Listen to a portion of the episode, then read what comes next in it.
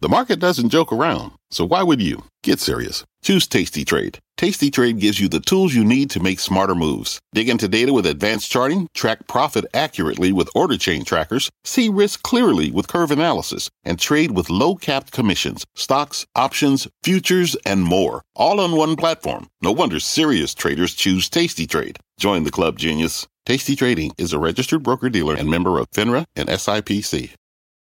I'm Brian Sullivan, and you're listening to CNBC's Worldwide Exchange. Our show airs live weekdays at 5 a.m. Eastern. Listen in. It is 5 a.m. here at CNBC Global Headquarters, and here's your top five at 5. One down, six to go as the year-end Santa Claus rally sees its best start in more than 20 years. This as the CDC updates its quarantine guidance for those who test positive for COVID-19, but will it be enough to ease the nationwide staffing shortages? As Omicron cases surge, one major retailer in New York City is forced to close its doors in-store with no reopening date in sight. We'll get to that story. Holiday travel headaches going strong this morning as airlines rack up hundreds more canceled flights. And one Chinese tech giant joining the likes of Nike, Coinbase, and more with a big bet on the metaverse. It is Tuesday, December 28, 2021. You're watching CNBC's Worldwide Exchange.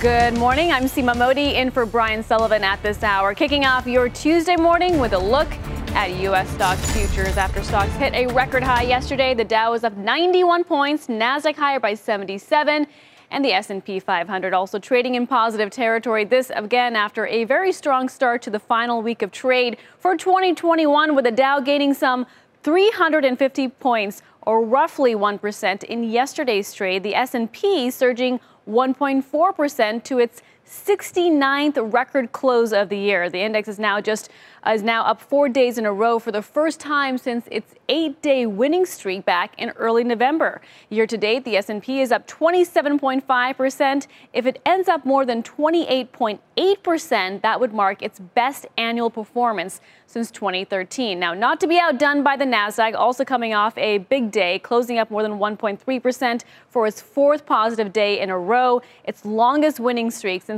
early November when it rallied 11 sessions straight. The Nasdaq just over 2% below its all-time high. Sector-specific, let's talk real estate, tech, healthcare, all trading in record-high territory, big years too. And outside of stocks, we should take a look at Treasuries. Had a tough time getting above 1.5% for the 10-year, and same story exists today at 1.47%. Let's take a look at oil, of course, just days away from capping off its best year since 2009, and we're trading in the green at $76.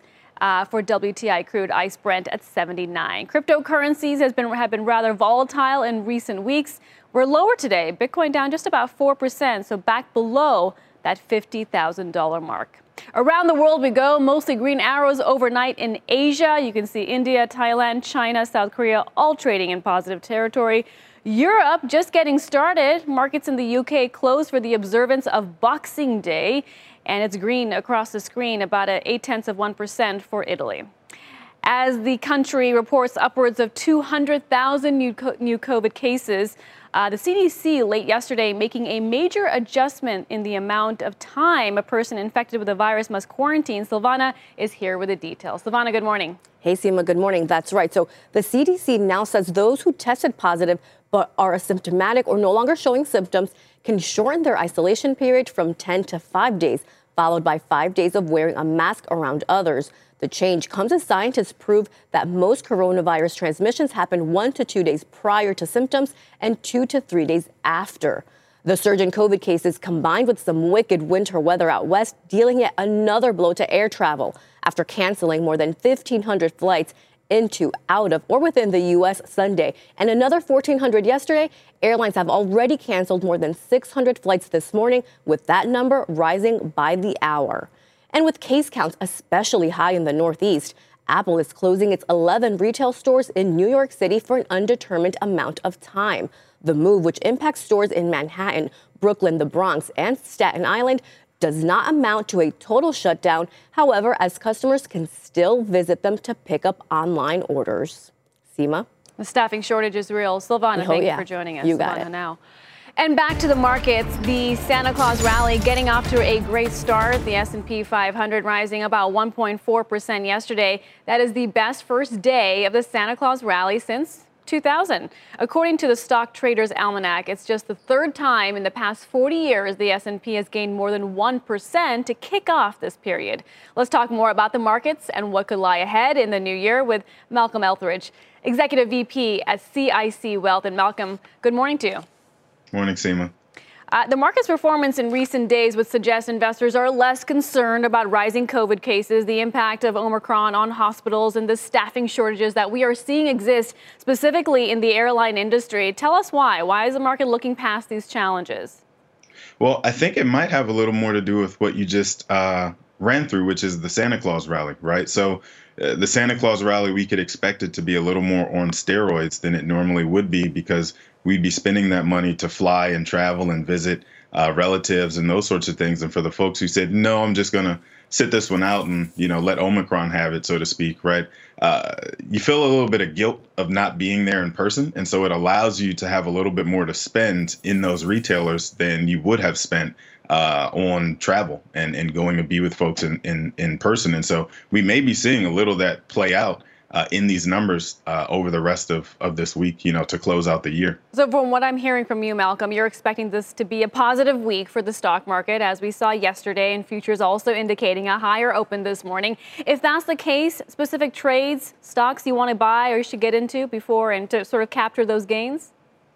Well, I don't know necessarily that any one stock is going to do it, but I definitely expect the retail sector to do really well, especially those who have a solid online fulfillment platform. And so obviously in Amazon, but another one to keep an eye on is maybe a Best Buy, which doesn't necessarily get the respect that it deserves, trading at just, I don't know, 12 times forward earnings at this point. But Best Buy has done a lot in the last couple of years to address the COVID situation and reformatting some of their stores to be able to help with curbside pickup and all those things. And we know that Best Buy is a great consumer electronics play to allow people to pick up those drones and gaming cameras and consoles and everything else for the little ones in their life. And so I think that's probably a really good way to play that space to take advantage of this Santa Claus rally. Although Best Buy has underperformed the market so far this year. You know, Malcolm, an article that stood out to me this morning from the Financial Times looks at just the amount of record cash and capital major corporations have raised this year via debt, stock, loans, about $12 trillion. Do you think this type of market dynamic changes in 2022 as the Fed eyes 3 interest rate hikes? I do, and I also know for a fact that CFOs are usually pretty pragmatic people. So if we see CFOs of major corporations saying we better get while the getting is good and we better raise as much cash as we possibly can as quickly as we possibly can because we don't know how long this party is going to last, that should be a signal to the general, you know, buying public, the general retail trader, that these corporations don't necessarily expect the Fed to be their friend the same way it has for the last couple of years at least, right? So where it's very cheap to borrow still, even right now, because we haven't had any raises yet, even though they've been announced and telegraphed. I think that's a very clear canary in the coal mine situation if I'm a retail trader looking for any indication of what 2022 is going to look like. Notes here I have from the producer, Malcolm, suggest you are interested in one specific name, which is GoDaddy. Tell us why.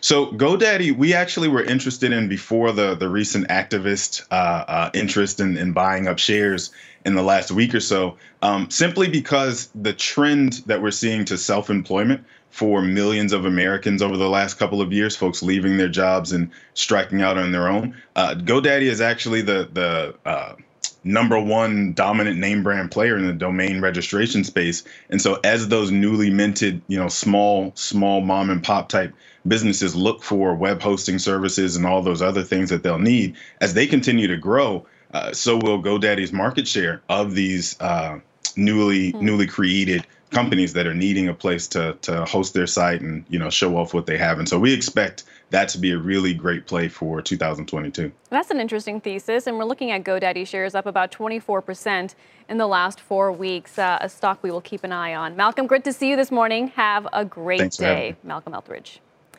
When we come back on Worldwide Exchange, much more on the updated isolation guidance from the CDC, including pushback from some healthcare workers. We speak with one doctor on the front lines.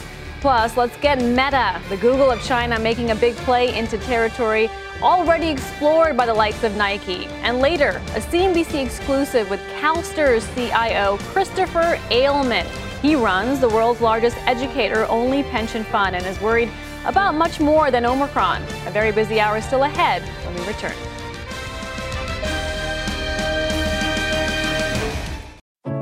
What does it mean to be rich? Is it having more stories to share or time to give? Is it being able to keep your loved ones close or travel somewhere far away? At Edward Jones, we believe the key to being rich is knowing what counts. Your dedicated financial advisor will take a comprehensive approach to your financial strategy to help support what truly matters to you. EdwardJones.com/findyourrich. Edward Jones, member SIPC.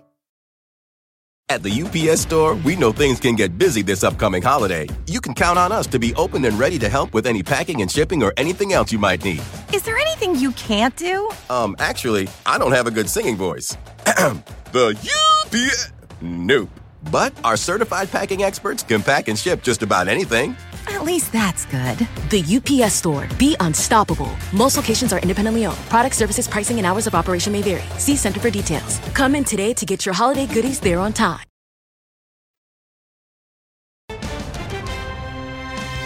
There's a look at futures on this Tuesday morning. We are high by 100 points on the Dow Jones Industrial, Nasdaq, suggesting a higher open as well, up 90 points after a record day on Wall Street. Nasdaq 100 gainers here in pre-market action, led by Nvidia up 1.5%, Marvell, Advanced Micro, and Tesla at $1,100 a share. To the metaverse in 2021, that became the hot word for companies from Facebook and Nike to Ferrari. And just this week, Chinese tech giant Baidu says it will wade into the metaverse, launching a virtual reality app that will allow up to 100,000 users to interact in the virtual space. Joining us now is tech futurist Cathy Hackl, CEO and Chief Metaverse Officer at the Futures Intelligence Group. Cathy, a pleasure to have you on this morning. Happy to be here. It was just a couple weeks ago, actually a month ago, when Facebook rebranded the company to Meta. And it's hard to understate the powerful effect, right, that really had on this industry. I think it pushed more people to really take a serious look at this market. I'm curious, since then, major developments from your perspective, and what are your thoughts about a big Chinese tech company also getting in on the action? Yeah, so what we've seen after the rebranding is, millions more people introduced to the term metaverse a lot faster than we had envisioned. So that's been, from an awareness perspective, there's more people asking questions. What is the metaverse? Or, if you're a brand, they ask, how can I be involved in the metaverse? So you've seen more brands like Nike, Forever 21, Tommy Hilfiger, jumping into, metaverse platforms like Roblox and opening their own worlds. And definitely with Baidu, starting, launching that virtual world during their developers conference, that is a big signal, right? That the metaverse is not necessarily a fad or a hype, that, large companies are embracing the term and embracing what the future of the internet could look like. Meta, Facebook's parent company, had the most popular app over Christmas. That is the Oculus VR app, suggesting a lot of American households bought the Oculus. It was underneath the tree. What are your thoughts about more Americans using the Oculus at a time where the metaverse is still, there's a lot of investment, but the applications, the different things you can do in the metaverse is still limited? So I've been working in metaverse-related companies for the past 8 years. So that is like the type of thing we dreamed of was what happened this Christmas. But, the reality is that a lot of people got their Oculus, they put it on, they played with it. Some people can only be in there for 15, minutes or so. Like I do a lot of VR and I spend about 45 minutes max. So it's not something that you're going to wear all day. What I tell most of the brands that I work with is, VR is an entry point to the metaverse. So it's not the only technology. It's only a way in. It's not the only way in. It's not the only way, and yet Oculus, and I'm curious what you would say differentiates Oculus from some of the other virtual reality hardware that we've seen hit the market in the past couple of years, whether it's Google Glass, that was a while ago, Snapchat's goggles, those didn't really take off. So can Oculus have a different trajectory? So, yeah, I mean, from a product perspective, it's definitely lighter than a lot of the other, VR headsets out there. It's got, you're starting to get a lot better content. So I know a lot of people for the New Year's are going to start using it for working out, right? So I definitely see that a lot of people might have gotten it for, for gaming, but also for working out. I think the difference is that this is virtual reality, right? It cuts off the real world. And some of the other devices are augmented reality. I think solving for putting a supercomputer that you can see through, like glasses, is going to be a lot harder. That's why I'm really excited to see, what happens in 2022 with, for example, Apple coming to market with potentially some type of, augmented reality glasses or even Niantic. Mm. So you talked about some of the opportunities. What's the biggest risk facing the metaverse industry, whether it's pricing, competition, the perhaps eventual regulation that this industry will have to face? I think it's a lot of uncertainty, right? We're still facing a lot of uncertainty. No one really knows where things are heading. I always talk about the fact that we're kind of on a high-speed train destination metaverse, but we don't really know the stops or where it's really going. So I think there's a lot of uncertainty. There could be regulation along the way. I do imagine Capitol Hill, maybe when some of the tech CEOs get interviewed in the next year, that there will be questions about the metaverse. So that is, in some ways a positive thing that a lot of lawmakers are starting to realize that they need to understand what the future of the internet looks like. But definitely, uncertainty, potential regulation. I hear you. It's a fast-moving space. Cathy, thanks for lending your expertise. Cathy Hackl. Still on deck, energy stocks are about to cap off their best year on record. Going back to 1989, we speak with one top-ranked analyst on if the rally can continue into 2022 and the names that you must buy. Today's big number, $337 billion. That's how big Morgan Stanley expects the NFT market to reach by 2030. At the UPS Store, we know things can get busy this upcoming holiday. You can count on us to be open and ready to help with any packing and shipping or anything else you might need. Is there anything you can't do? Actually, I don't have a good singing voice. The UPS... Nope. But our certified packing experts can pack and ship just about anything. At least that's good. The UPS Store. Be unstoppable. Most locations are independently owned. Product, services, pricing, and hours of operation may vary. See Center for details. Come in today to get your holiday goodies there on time. This podcast is supported by FedEx. Dear small and medium businesses, no one wants happy customers more than you do. That's why FedEx offers you picture proof of delivery, packageless and paperless returns, as well as weekend home delivery to 98% of the U.S. on Saturday and 50% on Sunday. See the FedEx service guide for delivery information. FedEx Ground service is also faster to more locations than UPS Ground. See what FedEx can do for your business. Absolutely, positively FedEx. Let's get a check on this morning's other headlines. NBC's Philip Mena in New York with the latest. Good morning, Philip. Hi, Seema. Good morning. We start with breaking news. 5 people are dead, including a suspect in what Colorado officials are calling a killing spree. It all started in Denver. 3 people were shot and killed across multiple locations.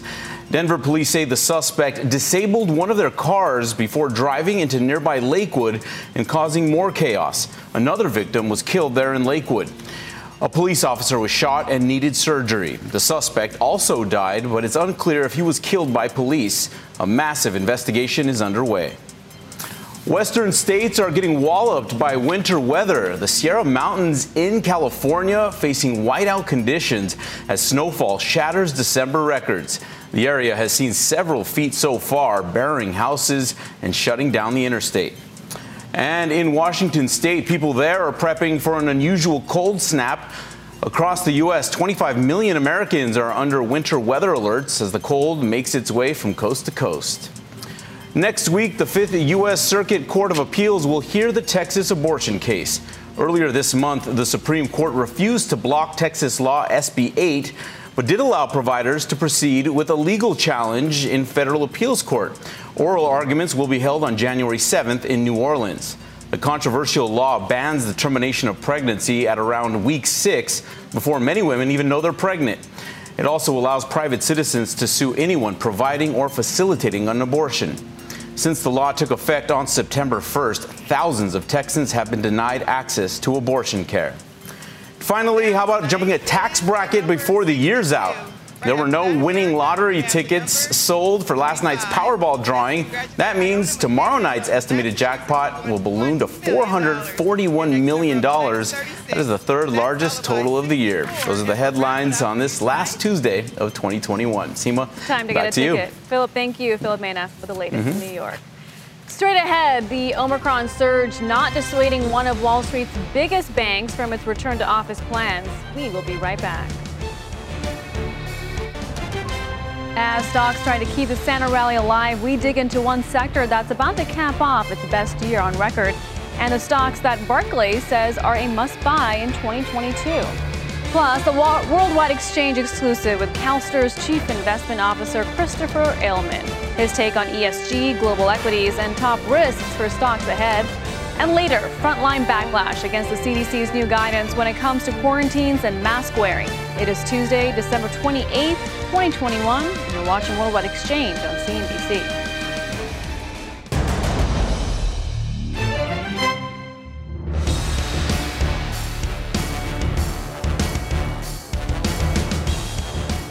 Welcome back. I'm Seema Modi in for Brian Sullivan. Here's a look at futures halfway through the 5 a.m. hour here in New York. And it's green across the screen. Dow Jones up 88 points. Nasdaq higher by 84. So suggesting that this market rally will continue. Investors betting big on a Santa rally. The one session down and 6 to go. We are already off to a good start. With S&P jumping 1.4% yesterday. It's best day one of the Santa rally since 2000 when the S&P 500 gained 5.7% during that period. The S&P is set its 69th record closing high of the year, led by shares of Apple, the stock edging closer to that $3 trillion valuation watch.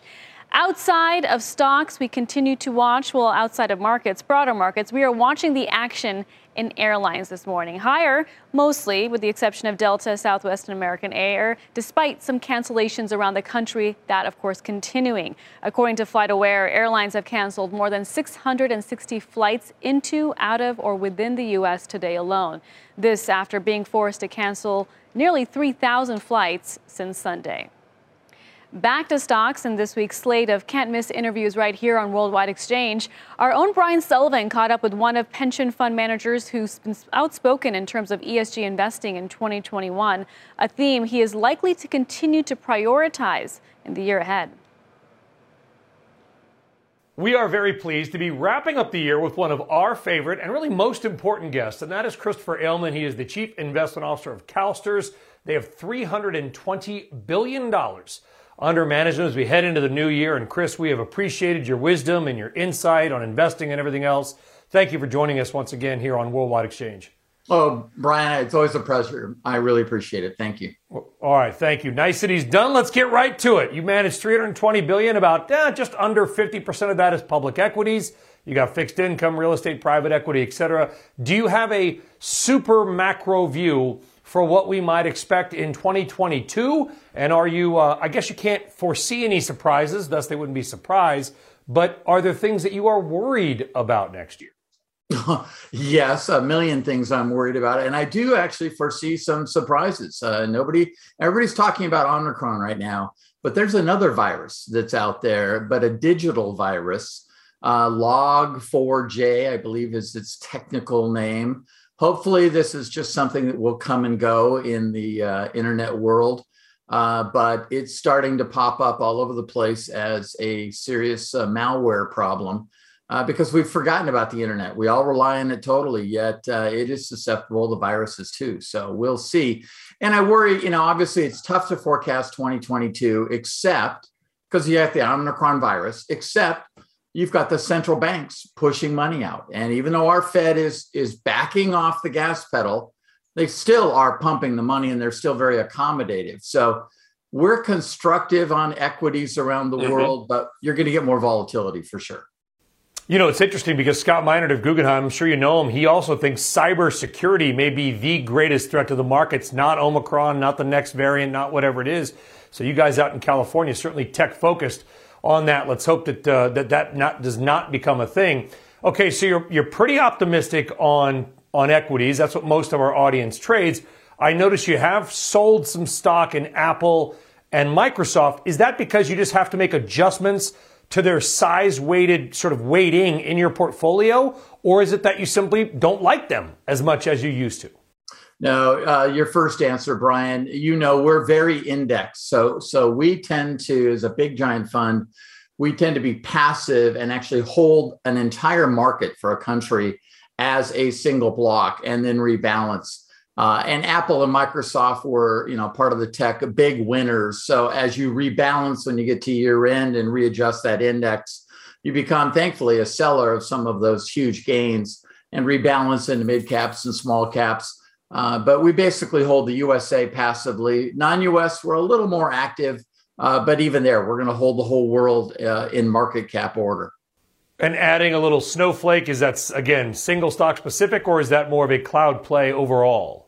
No, single stock specific. We're just too big and too diversified to get down into individual trades. While obviously CNBC loves traders and trading, we're investors. So we're going to hold for a 5-year period or even a 10 and a 20-year period. So those adjustments are just around the fringe of that core holding portfolio. You know, and you mentioned around the world, Chris, nobody cares what I think, but one of my predictions, which are rolling out this week, is that Japan is likely to see an equity boom. I just think there's a lot going in favor of the Japanese equity market historically. What parts of the world do you find most interesting right now? Well, Brian, when you and I talked a year ago, I probably said the emerging markets because they were cheap. And you know what? They're still cheap. I think the rest of the world is going to provide opportunities. Non-U.S. stocks have, again, this year trailed the U.S. because of the tech and our Federal Reserve. You could be right about Japan. You know, they've been challenged for so many decades to try and get their economy to grow. They've got demographics working against them and negative interest rates. This might be their year. I'm not going to pick individual regions of the country, of the world, pardon me, just because it is just so tough. They're also central bank dependent, yet they're intertied with how things go. And Japan could easily get swept up in this US-China constant give and take and fight back and forth. They should do well, but I think the market's going to be challenging and non-US because I think the real megatrend beyond the viruses is going to be climate change. And that's where the rest of the world's going to be really challenged. Yeah. And you know, what's interesting about climate change as well is the markets that it is creating. Specifically, I've been doing a lot of trying to understand and digging into the carbon market, pricing of carbon, carbon credits.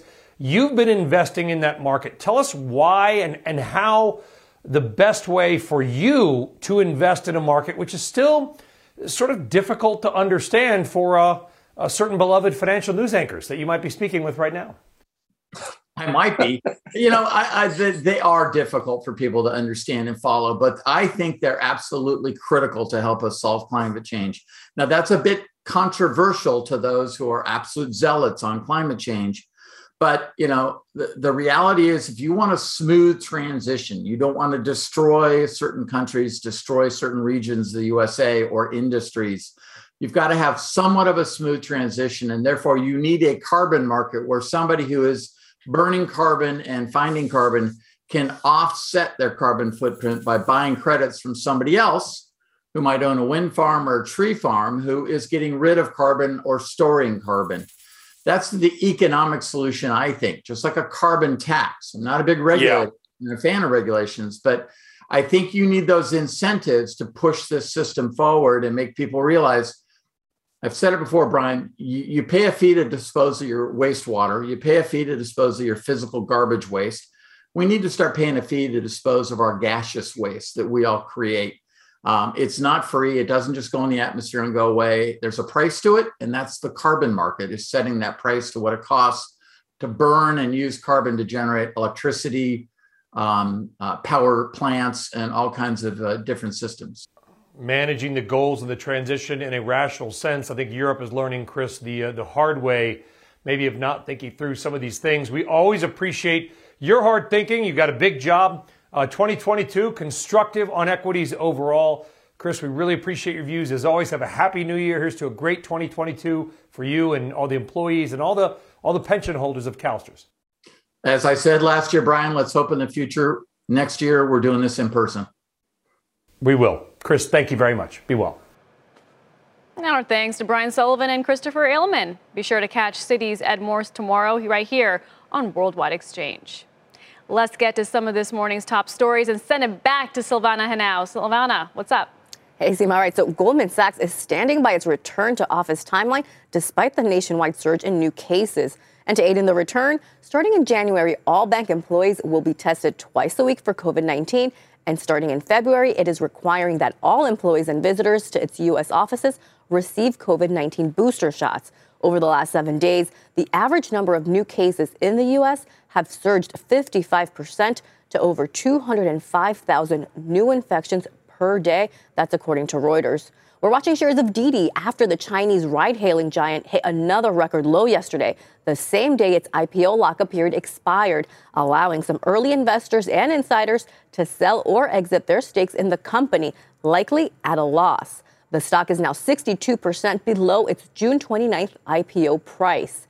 And Riot Games, a division of Chinese tech giant Tencent and publisher of the popular game League of Legends, has agreed to pay $100 million to settle a 2018 gender discrimination lawsuit with California regulators and more than 2,000 current and former female employees. Under the agreement, Riot must also set aside $18 million over the next 3 years to fund diversity, equity, and inclusion programs. Seema? Silvana, thanks. Sure. Turning our attention to the coronavirus pandemic, the CDC now says those who tested positive and are asymptomatic can shorten their isolation period from 10 days to 5 days, followed by 5 days of wearing a mask around others. The new guidance also says that a person who is a close contact who has received a COVID booster shot will not have to quarantine at all. However, people who have only received 2 shots now fall into the same camp as those who are not vaccinated and have to quarantine for 5 days after exposure.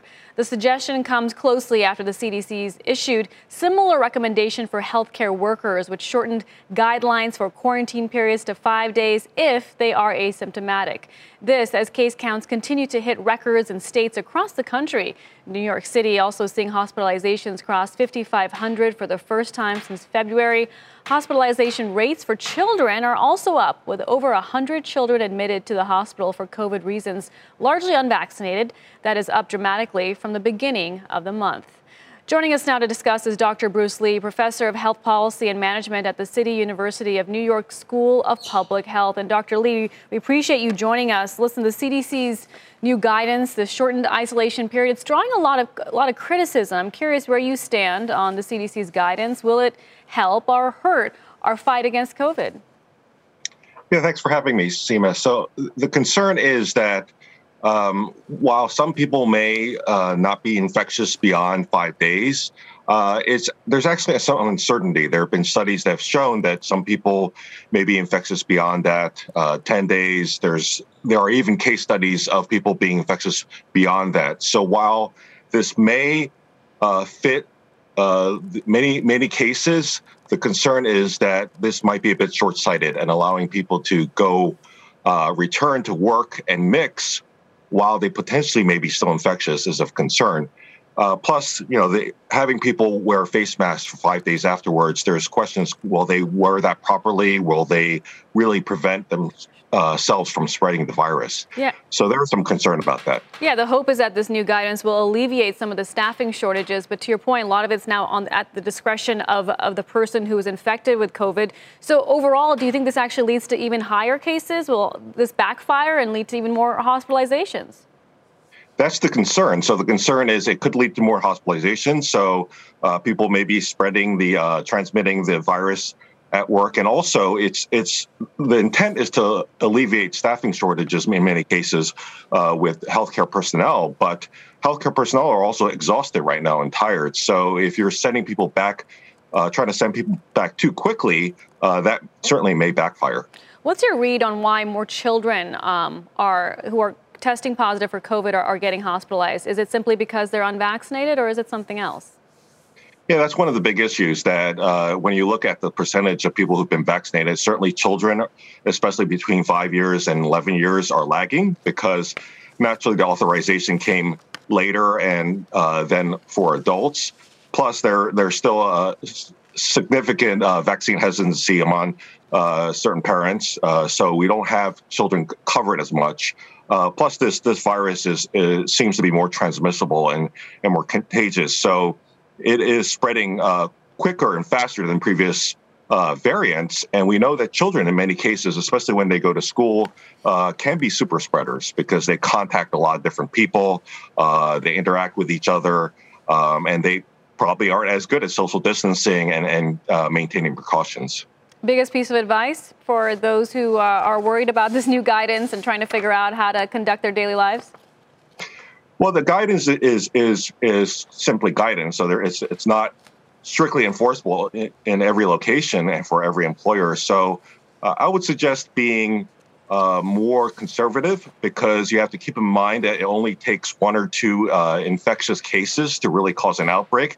So if you're an employer, you want to be careful because you have to look at the longer run, the bigger picture. If you suffer an outbreak, then that can actually set things back rather than move things forward. So I would be more conservative about isolation and quarantine guidelines. Again, these are guidances. They're not strictly enforceable. So you want to be careful about your own situation. Yeah, you raise a great point. Watching how the companies respond to this new guidance from the CDC will be very interesting. Dr. Bruce Lee, thanks for joining us today. Thanks for having me, Seema. All things COVID. Coming up, we take a closer look at the top-performing S&P sector of 2021 and see which stocks can keep the rally going in 2021 and beyond. We have Barclays' Jeanine Wai is here when Worldwide Exchange returns. It has been a banner year for nearly every corner of the market, and none more so than the energy sector. It is the top-performing sector in the S&P. Up nearly, get this, 50%, mirroring the rise in oil prices. With just 4 days to go in the year, the energy sector is on pace for its best year on record, going back to its inception in 1989. Let's talk more about what the new year may hold for energy and oil prices. Jeanine Wai, U.S. oil and gas exploration analyst at Barclays. Jeanine, great to have you on. Energy was not expected to be the top performing sector when we started this year. Why do you think it's rallied so much, and can it continue? We think it's rallied a lot for a couple of reasons. Seema, thank you so much for having Barclays on. We do think that there's healthy upside from here with the stocks. It really comes back to the fact that we're transitioning to phase 2 of energy's show me story. And in phase 2, that means that we're establishing very attractive cash payout yields to investors. And establishing cash payout yields to investors, that means that investors can start capitalizing future dividends, future special dividends, future buybacks into valuations to cause the stocks go higher. These payouts, they really will lead to solid sponsorship in the sector, which we think is what is lacking right now in the stocks.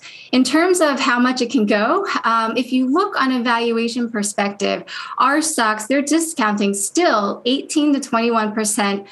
Disconnect from where the commodities is right now. So we think there's a fair amount of upside from here. That's interesting. I mean, oil went from $45 to now $76 for WTI crude. You expect prices to go up even more. And what's also striking to me is every part of the energy trade really worked this year. The drillers, the refiners, the producers. Which part of the energy market do you like best going into 2022? Well, we cover the upstream producers. And again, we think there's pretty good upside from there. It all goes back to the show me story again for energy. Phase 1 is essentially complete, solid free cash flow and having good cash return frameworks. That's now table stakes for large caps, which is very attractive for investors. We think going forward, the payout yields are going to matter more. And that makes a lot of sense, given that we could be in for a bumpy Q1 22 on the macro. And now, given all the free cash flow in the sector for upstream, investors are now being paid very handsomely to sit in these stocks and ride out the volatility. It looks like your top pick is Hess. Is that right? No, we've got a lot of names that we like overweight. In terms of having payouts, we're overweight on Pioneer, Marathon, as well as Devon. Got it. And back to some of the other macro headwinds that can always, sort of shift the narrative around energy. OPEC, we saw one production cut. Are we expecting more in 2022? We'll have to see. Our oil strategist, Amar Singh, he's pretty positive on the oil market in 2022, and that would hinge on OPEC Plus maintaining discipline and showing good disciplined behavior, which we think will continue. The supply chain issues didn't really stop the oil rally. If anything, it pushed oil even higher, right? Because then it brought up questions around the supply-demand equation. Do you see shortages becoming an issue in 2022? Has the supply chain congestion eased in recent weeks, as many retailers are saying it has? Well, we haven't really seen the supply chain issues show up that much right now in upstream. What we do think will be a meaningful headwind in 2022 is inflation. And arguably that could be tied to supply chain. But on inflation, we think investors are really holding their breath on that. It's running rampant in every sector you look at in the S&P. Most investors think that inflation in upstream will exceed the 10 to 15% that our companies have been talking about on the latest earnings calls. However, in our opinion, even though inflation concerns may be very real, the sector, the companies, they're all very committed to capital discipline. And because they're committed to that, we don't think that the companies are going to chase growth at the expense of returns. And that should still be a very positive feedback loop for the sector. Really interesting. And oil and WTI and Brent both trading higher by 1% right now. Jeanine, thanks for joining us. Jeanine Wai of Barclays. Thanks, Seema. As we head to break, check out shares of Apple as the company is forced to shut down 11 stores across New York City due to surging COVID cases. No reopening date yet announced, but they will be reopened or will open for online order pickups. Apple also closing in on a $3 trillion valuation. The price to watch there is $182.86, currently trading at $181. If you haven't already followed our podcast, please do so. If you missed Worldwide Exchange, check us out on Apple, Spotify, or other podcast apps. And a quick programming note, don't miss my exclusive interview with Booking Holdings CEO Glenn Fogel. He will talk to us about Omicron, travel, flight cancellations, bookings, and more. That's coming up at 10 a.m. Eastern right here on CNBC. Worldwide Exchange, we're back after this. Welcome back. From the infrastructure bill to rising inflation, it's been a choppy year for the materials sector. For a look at 2021's winners and losers, Christina Parsonevelis joining us with this month's Sectornomics. Hi, Christina. Hello. So like you said, the materials sector has been a relative laggard on a year-to-date basis, with one of the ETFs that tracks the sector, ticker XLB, up just over 20% in 2021, while you can see the broader S&P is up more than 25% as we head into those final sessions of the year. So you've got a mix of names that have dragged the sector lower, including many of the paper and packaging names like WestRock, International Paper, and Packaging Corporation of America. We're also seeing underperformance in glass and canning manufacturer Ball Corporation and agricultural chemistry giant FMC. And for investors potentially looking for an opportunity in materials, all five of these names are actually trading at a discount to their mean analyst price targets, according to FactSet. But from a stock performance perspective, it hasn't been all bad news. There are some notable outperformers in the sector this year. As we've seen, the prices for metals like copper and aluminum soar. We've also seen metal and mining names like Newport and Freeport posting some strong gains. And of course, the fertilizer players, because fertilizer's through the roof, like CF Industries and Mosaic, also among the leaders. Those companies have seen the prices of raw materials jump as well. And then you've got Albemarle, a big player in the lithium batteries needed for electric vehicle revolution, that has had a very strong year, up more than 50%. And see, we've got inflation and raw material costs that are a big part of the sector in 2021. And of course, we're talking about it across the board, but we will, and I promise this in about 40 minutes, we'll take a deeper dive into some more names, and that's coming up on Squawk Box. Back over to you. Looking forward to it, Christina. Thanks. Thanks.